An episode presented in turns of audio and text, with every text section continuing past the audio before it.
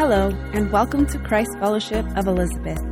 We're so happy that you decided to join us today.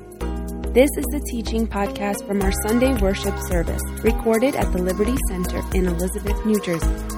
Our goal as a church is to love God, make disciples, and change the world. We hope that this message inspires you and helps to lead you deeper in your relationship with Jesus. Enjoy!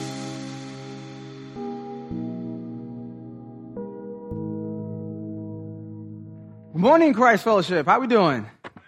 Doing all right? I know it's a little cloudy outside, right? But that's not going to get us down, right? No? No? All right. I just want to give a shout out to everybody who's joining us online this morning. Thank you for being uh, for choosing Christ Fellowship to spend your morning with. It's great. My name is Eddie. In case we have any first-time visitors with us here today, and if we do have any first time visitors with us here today, you have actually joined us in a super fantastic time period during Christ Fellowship.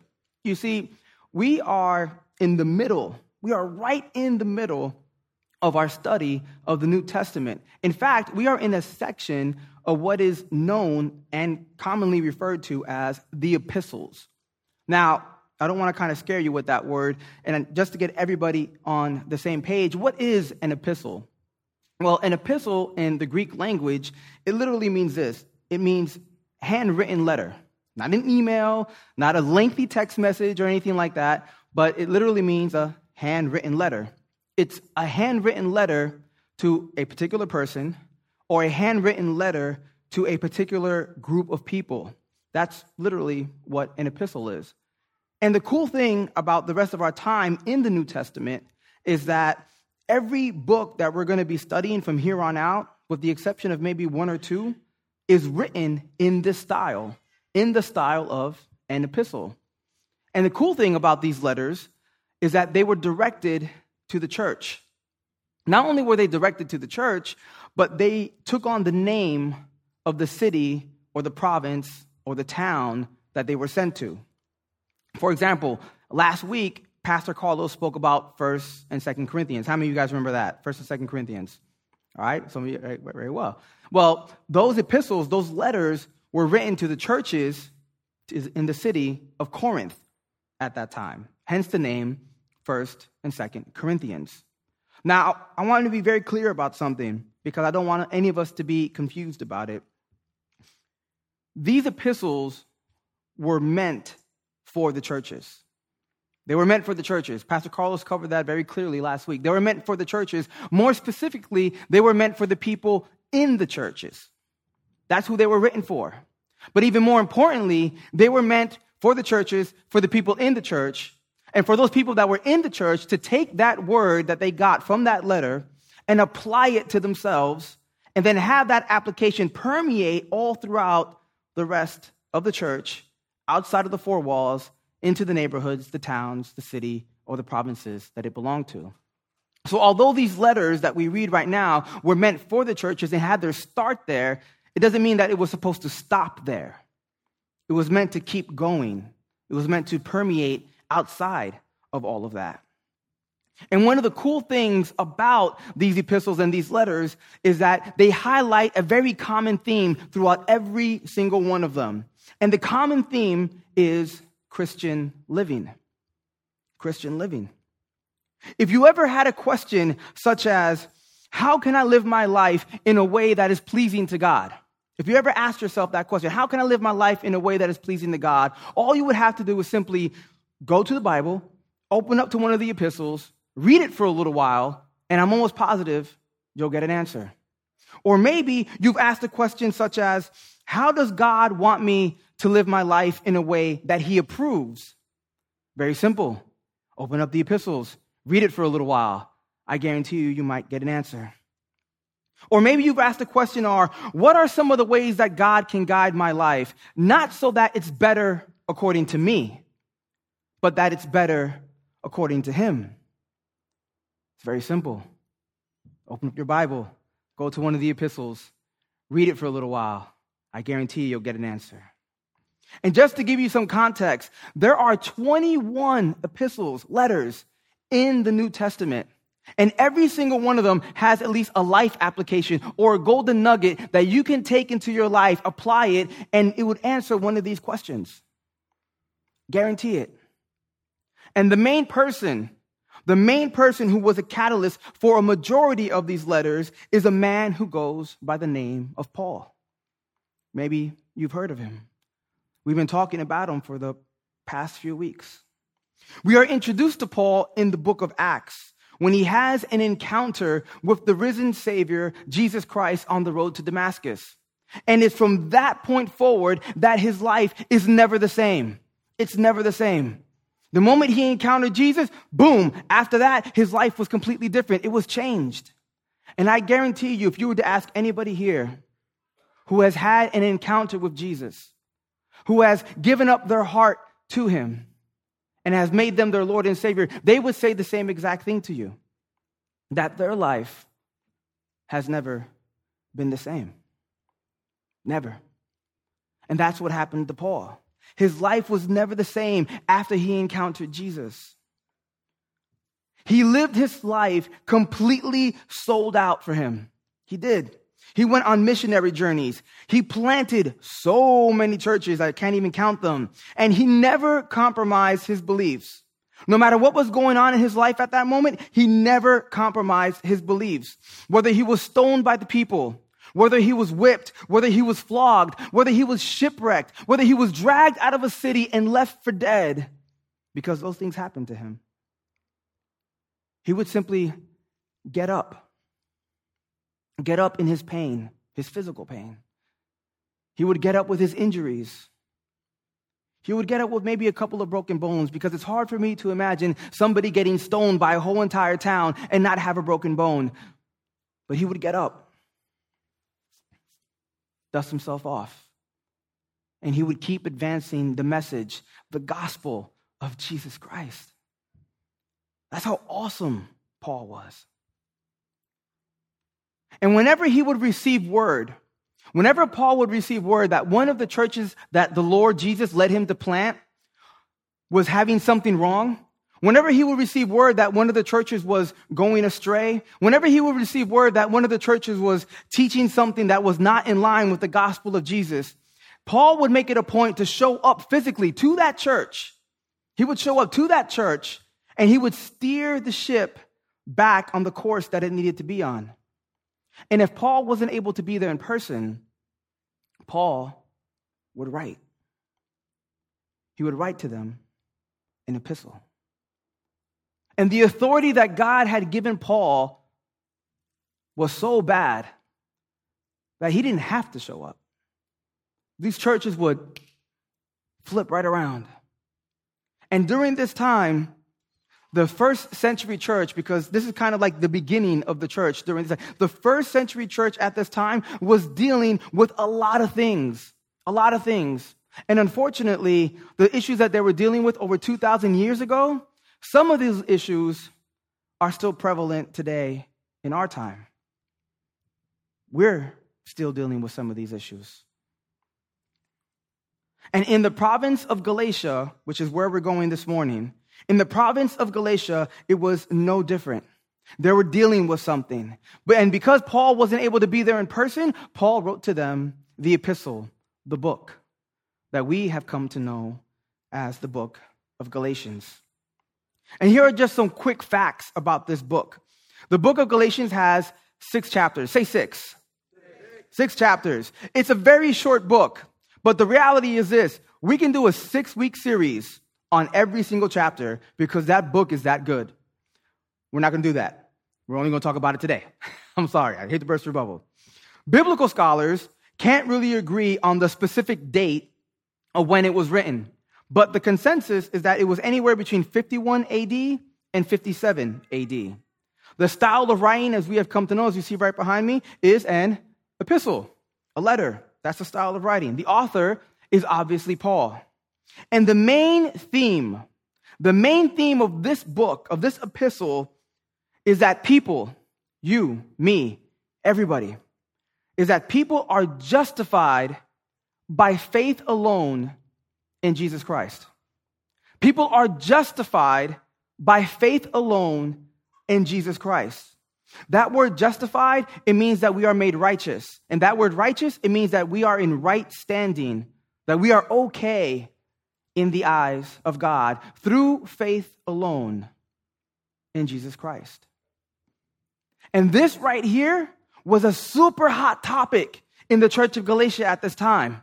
And the reason why it was such a hot topic was because there was a group of individuals. There were these Jewish Christians, either called Judaizers, Judaizers, whatever, but let's just say Jewish Christians. There was a group of Jewish Christians who were spreading a false teaching around the Galatian churches at this time. And the false teaching had to do something like this. They believed, and they were teaching, that some of the Old Testament practices, some of the Old Testament laws, were still binding in the modern church, in the new church meaning that you had to do, you had to follow some of the Old Testament practices in order to be fully saved. That's what they were saying. They were saying that you, there were some things on our end that we had to do. There were certain things that we had to continue to do in order to be considered fully saved, in order to be considered Christian. If you didn't do these things, then you weren't fully saved. And just to give you a quick example of what some of these things are, I just want to share them with you. It's not a lot, it's just a little. Not a lot, just a little. One of the things that they wanted you to do was that you would have to observe all of the sacred days of the Old Testament. All of the holy days, all of the sacred days, you had to observe them. Quick side note I went back, I looked. I had to stop at 15. It's way too many. Way too many days. Can't do it, sorry. Another thing that they wanted you to do, they wanted you to follow all the laws of Moses. They wanted you to follow all the laws of Moses. That's the Ten Commandments, which I'm pretty sure a majority of us are familiar with, the Ten Commandments, right? How many of you have ever heard of the Ten Commandments before? Oh, that's, uh, almost everybody, right? The Ten Commandments. They wanted you to follow all the laws of Moses. That's the Ten Commandments. But did you know that there's 613 traditions that support the Ten Commandments that Moses wrote about? So they wanted you to follow that too. So there's the Ten Commandments, the 613 traditions, the sacred days. Another thing that they wanted you to do was that you had to adhere to a strict daily dietary requirement. Certain things you can eat, certain things you can't eat. If you ate something that you weren't supposed to eat, you're out. No arroz con pollo, no gandules, none of that. And the last thing, which was the biggest elephant in the room at this time, was circumcision. You had to be circumcised. You had to be circumcised. So these teachers were saying that you had to do all of these things in order to be fully saved. To be fully saved. But there's a problem here. There's a problem. That's not the gospel. It's not the gospel of Jesus Christ. That's not what he said. And Paul, having heard this, he realizes like, whoa, whoa, whoa, hold on, hold on. That's not what my Lord and Savior said. That's not what he did. That's not what he lived out. That's not what he gave to us. What are you guys doing? So Paul writes to them and he addresses this very issue in the very first, in one of the very first sentences in Galatians. In the first chapter, right after his greeting and right after his salutation, he goes right into this. And he tells them something. He's like, listen, whatever they're spreading, that's not the gospel. That's not what God had given you. And that's where we're going to start our time together. In Galatians chapter 1, verse 6, Paul says this to them I am astonished. I'm astonished. It means he can't believe it. This is crazy to him. He's beyond himself. I am astonished, he says to them that you are so quickly deserting the one who called you to live in the grace of Christ. And we're going to talk more about that word grace in a little bit. To live in the grace of Christ and are turning to a different gospel. And then he, then he kind of hits him with the wapatazo real fast. He says, which is really no gospel at all. Evidently, some people are throwing you into confusion and are trying to pervert the gospel of Christ. Let me tell you something real fast. Not really in my notes, but I just had to do a little quick sidebar. People who are not on the side of Jesus, People who are not about building up his church, they're all about trying to confuse you. They're all about it. They're all about trying to use whatever ways, whatever methods, whatever situations that they can do, whatever sayings, whatever hyperboles, whatever quotes they can use. They're always trying to use something to confuse you, to make you second guess what Jesus Christ has said about you in your life. And that's what these people were trying to do. But they were perverting it, Paul says. Well, what were they perverting it with? They were perverting the gospel with something called legalism. Legalism. And legalism can be very dangerous if it exists in a church. But legalism can be even more dangerous if it exists in us. If it exists in us. And this is what legalism is legalism is a strict adherence to law or prescription, especially to the letter rather than the spirit. Meaning all the do's and don'ts, all the regulations, all the laws, all this, the letter of that, I'm holding that to a T, but the Spirit of God, eh, but this is what it's all about. It's about following all of the laws, keeping to the laws, no matter what, rather than the Spirit. It's the doctrine that salvation is gained through good works. If you're good enough for long enough, you can get salvation on your own without the need of Jesus. That's what legalism is. And I believe this morning that this is the very thing that Jesus doesn't want us to fall into. Because if they were addressing it and they were talking about it back then, over 2,000 years ago, that this was a danger that the people in these churches were starting to spread and to fall into, guess what? There's a possibility, there's a potential that maybe we might be able to fall into it too. I remember, I remember years ago, I remember years ago when I was a super young baby Christian. I'm going back like 20 something years. I'm 22 right now. That would mean I was two. No, I remember when I was a very young Christian, and I used to think I used to think this way. Maybe you probably thought this way too. But I remember when I was a young Christian, I remember that if, when I first started following God, it was super cool. Like God was in my life. He was, you know, everything was going great and fantastic. Like he was changing everything. It was amazing. And I remember that the first time I did something that was against his word, that God didn't want me to do. I used to think that that would make me, I would have to start all the way back at square one. That would make, like, all the stuff that God was doing over here, all the stuff that he was doing in my life, oh, I messed up. Now I have to go all the way back here, and God has to build me back up to this point. That's what I used to think. Not only that, but if I did something really bad, if I did something super bad, like wow, like like whoa, like whoa, Eddie, what are you doing? You know what I mean? Like if I did something super bad, I used to think that God would be so disappointed in me, that He would be so upset with me, that He would He would be so downcasted by what I just did that He wouldn't forgive me right away. I used to believe that he would withhold his forgiveness. And even worse, I used to think, oh man, I just lost my salvation. And you know what I would do? I would be on my best behavior for a very long period of time, thinking that if I'm good enough for long enough, God will give it back to me.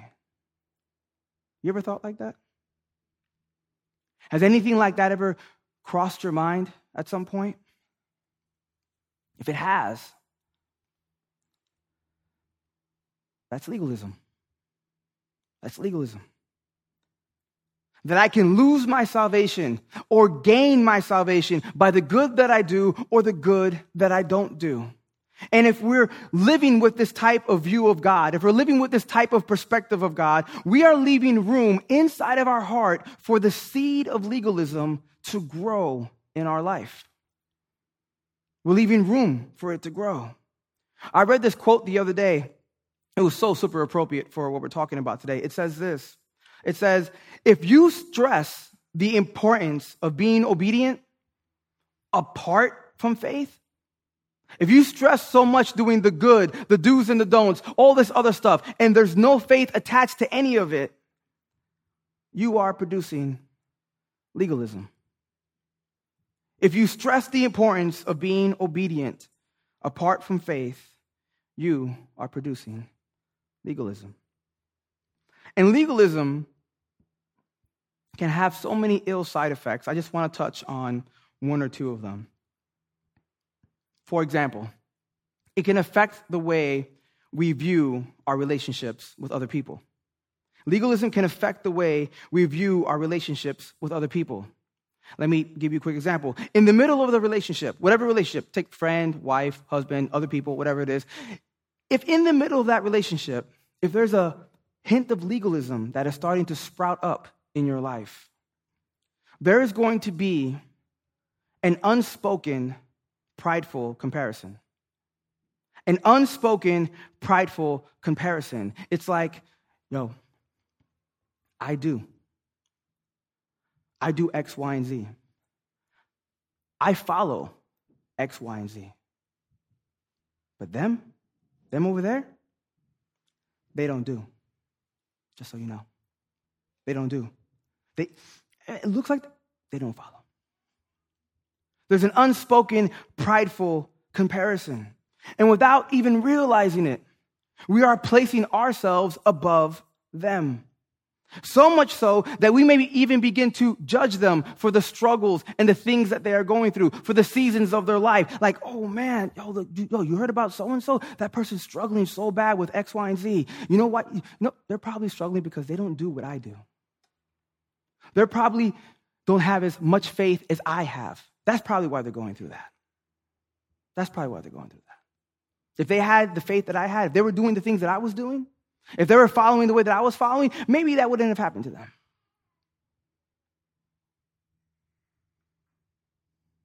Or even worse, we might even separate ourselves from them and disassociate ourselves from them. Hey, do you know this person? Yeah, I know them, but you know, eh, yeah, I know them from a distance. I know them from afar. Don't, don't put me in the same boat as them. I, am I'm, I'm not where they're at. I'm, I'm over here. I'm good. All the while, all the while, without even noticing it, those people, they're in need. There's a need. They are in need. They need to experience the love of Jesus. They need to experience his help. They need to experience his embrace. They need to experience his word. They need to experience his mercy, his forgiveness. They need to experience Jesus. They need to experience Jesus through us. They need to experience Jesus through you. But legalism, but legalism will blind us to the needs of our neighbor. And instead of living united and tending to their needs the way Jesus Christ would have us tend to the needs of our brother and sister, we can't even see their needs because we're so busy looking at what we've been doing and how great and good we are and the things that we follow. So instead of living united, we're living divided. And we do that because we're placing ourselves above them by the things that we do and the things that they don't. Paul, in chapter 2 of Galatians, he tells us about a moment that looks just like this. And he tells a story with the person that you would least expect to be maybe a part of something like this Peter, the disciple of Jesus. I feel like Peter gets a bad rep sometimes. He was a man, though. In Galatians chapter 2, Paul tells us about this incident that looks very similar to what we just spoke about. And it involves Peter. He saw Peter doing something that wasn't right, that wasn't in line with the gospel, that wasn't in line with the way Jesus wanted us to live. And Paul, being the person that he is, because let's just face it, Paul wears his heart on his sleeve, Paul calls Peter out directly, right to his face, and says, Hey, listen, I know you're Peter. I know you're the leader that Jesus had left in charge, but just so you know, what you're doing right now, it's wrong. Flat out wrong. And we're going to read about that right now. In Galatians chapter 2, starting at verse 11, Paul writes this. He says, When Peter came to Antioch, I opposed him to his face because he was clearly in the wrong. Before certain men came from James, now these certain men, just to give you a little backstory about them, these certain men were part of that same group of people that we spoke about earlier. The ones who were saying you had to follow this, you had to follow this, you had to do this, you had to do this in order to be considered fully saved. These people that were sent from James, they were part of that same group, just so that we know who it is that they're talking about. Verse 12 again. Before certain men came from James, he, Peter, used to eat with the Gentiles. Peter used to rub elbows with these Gentiles. And these Gentiles that he used to rub elbows with, they were also believers in the faith. So Peter would sit down, have dinner with them, chill, do whatever, have conversations and stuff like that. You know, be really, be really cool.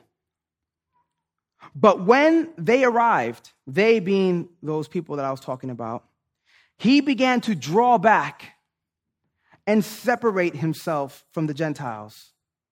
Peter saw these people who came down that were preaching this false gospel. He knew what they were all about.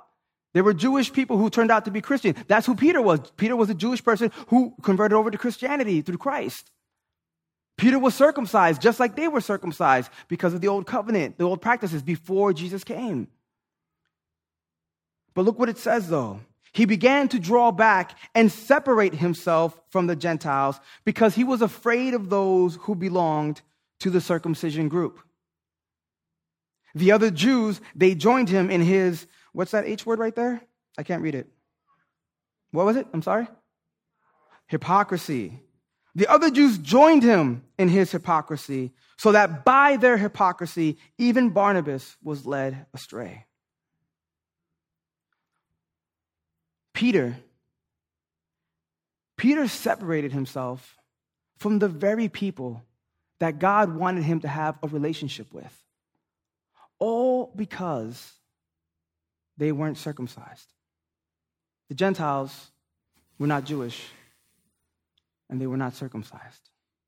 Peter was okay hanging out with them, but then when he saw those other people come around, Peter was like, oh, wait, hold on.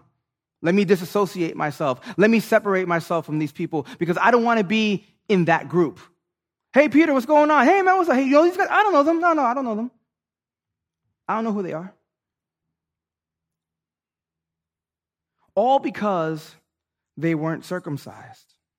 In other words, because they weren't following the letter of the law.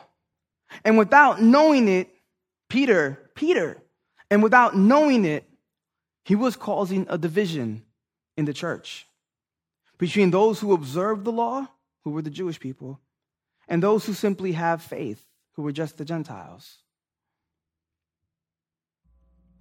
As we can see, legalism can be a very dangerous thing in the church, and even more dangerous if we carry it. Because it doesn't just affect the church, it affects our personal relationships as well. It affects our personal relationships. But Paul isn't finished. He continues to reveal an amazing truth to Peter. And in verse 16, while still speaking to Peter, and I believe to us, he writes this in Galatians 2 16. He says, Know that man is not justified. There's that justified word again. Know that man is not justified by observing the law, but by faith in Jesus Christ. I love that. I'm going to say it again. Know that man is not justified by observing the law, but by faith in Jesus Christ. That's it. It's not about the do's and the don'ts. It's not about the laws. It's not about this. It's all about faith and believing in Jesus Christ. What Paul was saying, what he, what he was meaning by that was that people can't be made justified. They can't be made right in the eyes of God by a law that they follow, by a rule that they keep in check, by a list that they stick to, or by a pattern that they perform. They're not justified by doing that. They're only justified by faith in Jesus. But to live that way, to live that way with that kind of mentality would give us the misconception, unfortunately. It would give us the misconception that we're able to do it on our own. That we're able to do it on our own. That if we're good enough for long enough, that if we're good enough for long enough, God would come down, look at us and say, Hey, man, you were good enough for a long enough time. Here's my salvation. You earned it. You earned it. You were good enough for long enough. You earned it. You earned it. But there is something really off putting about that. Something like I, I, I, I hear that and, and I, it just it doesn't sit right with me. I'm not sure if it, does, if it doesn't sit right with you. So Paul continues. He writes this Paul says, I do not set aside the grace of God. And again, we're going to talk about grace in just a little bit. He says, I do not set aside the grace of God, meaning I, I, am not going to put God's grace over here and ignore it. He said, I'm not, I'm not doing that. Why? He says, For if righteousness could be gained through the law, Christ died for nothing. Christ died for nothing. If salvation, if salvation was something that you and I would be able to gain on our own, if salvation was something that we would be able to obtain, that, we, that if we just performed well enough and good enough for long enough, if salvation was something that you and I would be able to get without any other assistance, then Jesus Christ coming down from heaven and dying on the cross for your sins and for my sins was pointless. There would have been no reason to send him. No reason. If you and I were able to gain it all on our own, it would have been pointless in sending Jesus.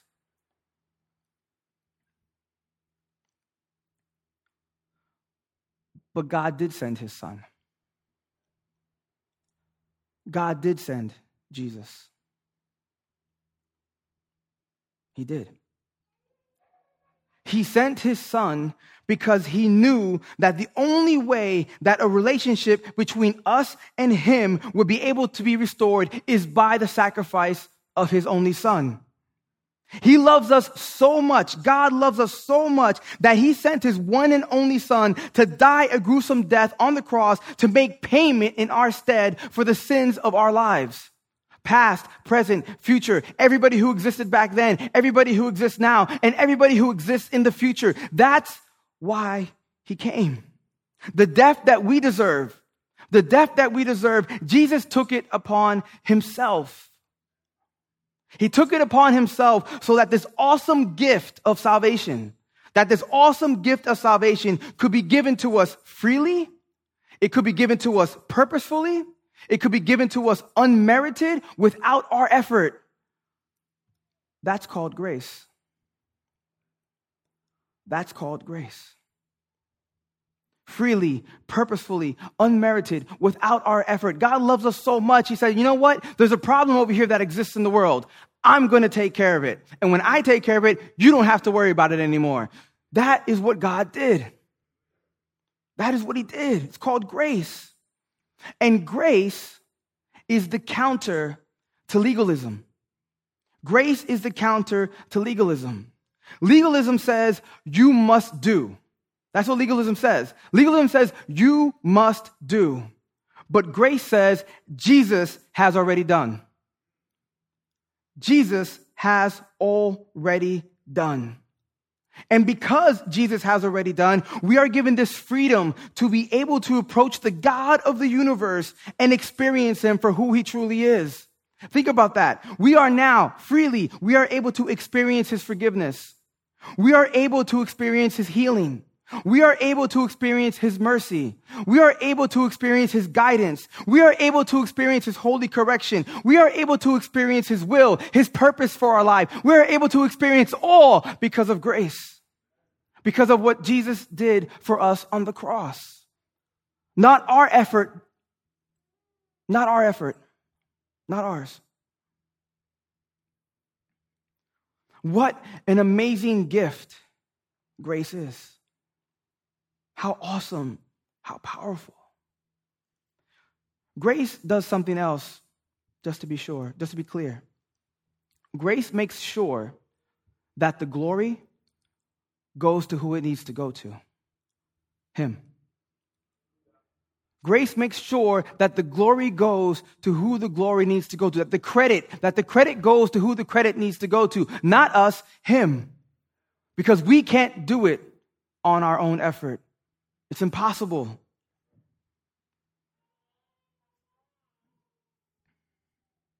I don't know about you, but when something so amazing becomes available,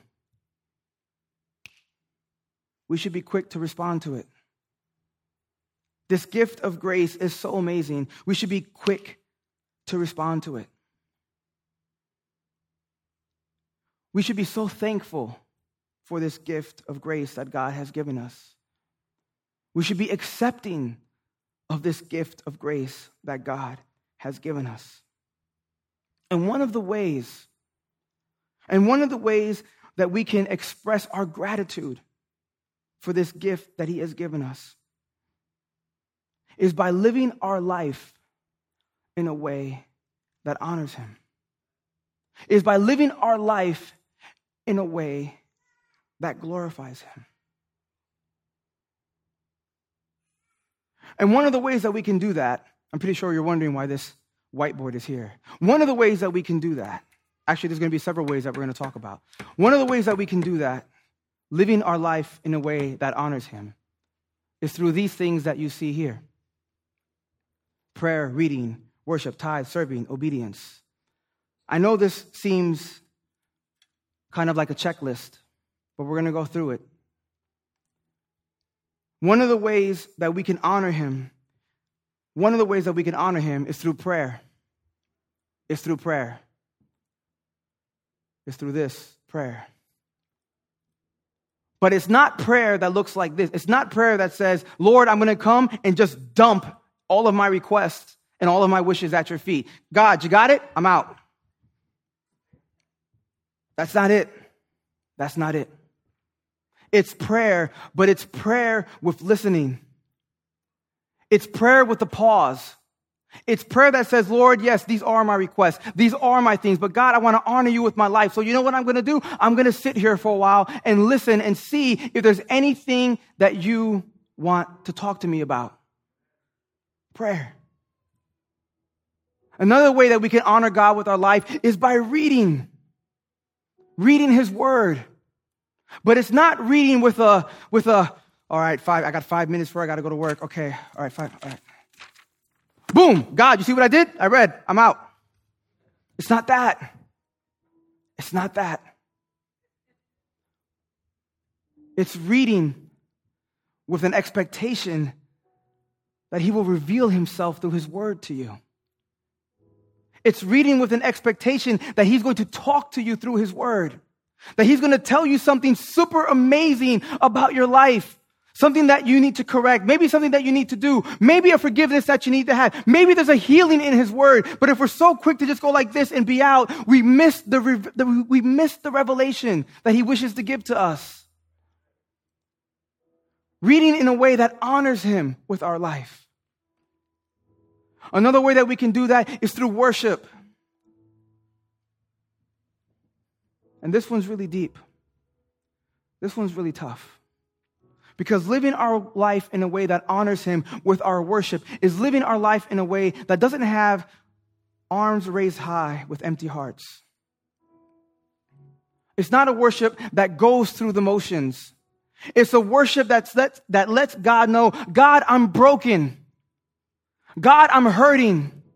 God, I'm struggling. God, I need you, God. It's a worship that looks like that. God, I can't do it on my own. I'm here worshiping you, Lord, because there's no other option in the world that can fix what needs fixing. It's only you, God. God, I'm broken. I need you, God. I want my life to honor you through my worship, Lord. Another way is through tithe. And this is very simple.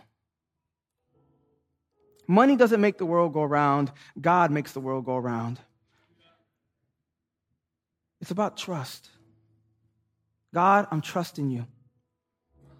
And for some of us, this may be a very hard thing, not just with tithe, but with anything. God, I'm going to honor my life by tithing because I trust you. because I trust you, God. Another way that we can honor God through our life is by serving. But it's not a serving that says, look at me, look at me, look at me. Look at what I'm doing. Did you see me bring this table out today? I hope you saw it because I did it. It's not a serving that looks like that. It's a serving that is coupled up humbly. Humbly, not considering ourselves better than the person that we are serving. Not considering ourselves above anybody, but serving them to their needs. Serving them because it's what God calls us to do. That is one of the ways that we can honor God with our life because of the gift of grace that He has given us. Humbly serve Him. And I know this word scares you obedience. When I take a look at this word obedience, it's not obedience just to be obedient. It's not following the do's and don'ts just to follow the do's and the don'ts. It's not that. Lord, you've given me this amazing gift. You've given us, He's given you this amazing gift of grace. This amazing gift of salvation, something that we were not able to do on our own, but you did it for us, God, so you can get all the glory and all the credit. How thankful am I for that?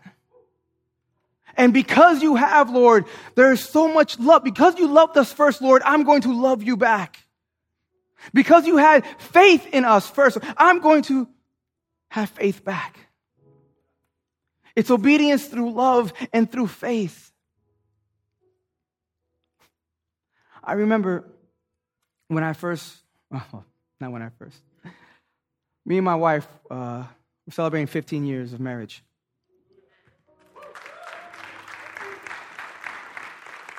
15 years of marriage. And I'll be honest with you, it's, it's been a roller coaster. But I remember the day we were sitting at the, uh, standing at the altar, and Pastor Raul was saying all these really wonderful things to me and her. And I remember him saying, you know, do you? Yes, I do. Do you? Yes, I do. And he went down this really big list of things for better or for worse, sickness and health. You guys know the spiel. And I remember just sitting there looking into her eyes, almost bawling up and crying because literally she chose me. She chose me. She, she is literally at this moment giving her life to me. Giving her life to me. And because she has, I love her. I know I complain sometimes about some of the things that, you know, she asked me to do something, and I'll complain a little bit and throw a little tiff about it. But the reality is this I love doing things for her.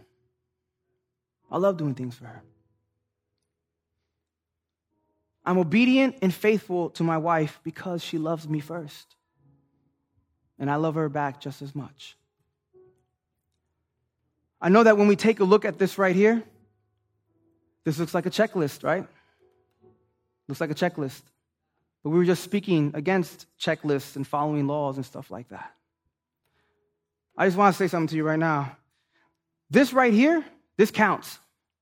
This counts. But doing it this way,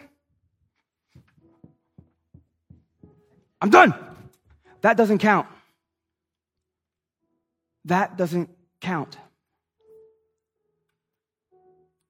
And Paul at the very end of his book of Galatians. He says this For in Christ Jesus, neither circumcision or uncircumcision has any value. The only thing that counts, the only thing that counts is faith expressing itself through love. Christ gave his life for you because he loves you. And he did it with the off chance that you might accept his gift of grace and salvation. That's why he did it. He did it with the off chance that you might say yes to him, that you might want to draw closer to him, that you might want to be a part of what it is that he is doing. But if we let legalism get in the way, then it becomes a very tough road. He did it because he knows that we not we wouldn't have been able to do it. So I have two questions for you. Do you recognize your need for a savior? Do you recognize it every day? Do you recognize your need for a savior? Or are you trying to do it on your own? Are you trying to do it on your own? Jesus is saying to you right now, you don't have to. I already took care of it for you. All he wants is for you to draw nearer to him to draw closer to Him so that He can take you to a deeper and more intimate place in your relationship with Him. A place where His grace abounds, a place where His love is permeating all around you and realizing with the realization that He has taken care of that. At this very moment, if you want to accept His gift of grace, if you want to draw closer to God, if you're tired of saying, I don't want to do it on my own anymore, God, there's something else. There is. It's Jesus. And if you wish to draw closer, more deeper into Him, they're going to sing this song that I believe is super powerful. And if you want that in your life, that closeness with God, don't worry about the person to the left or to the right of you. Come up here and worship. Come up here and worship, knowing that you have a need for Him and that there is a brokenness that only He can take care of. Come, worship.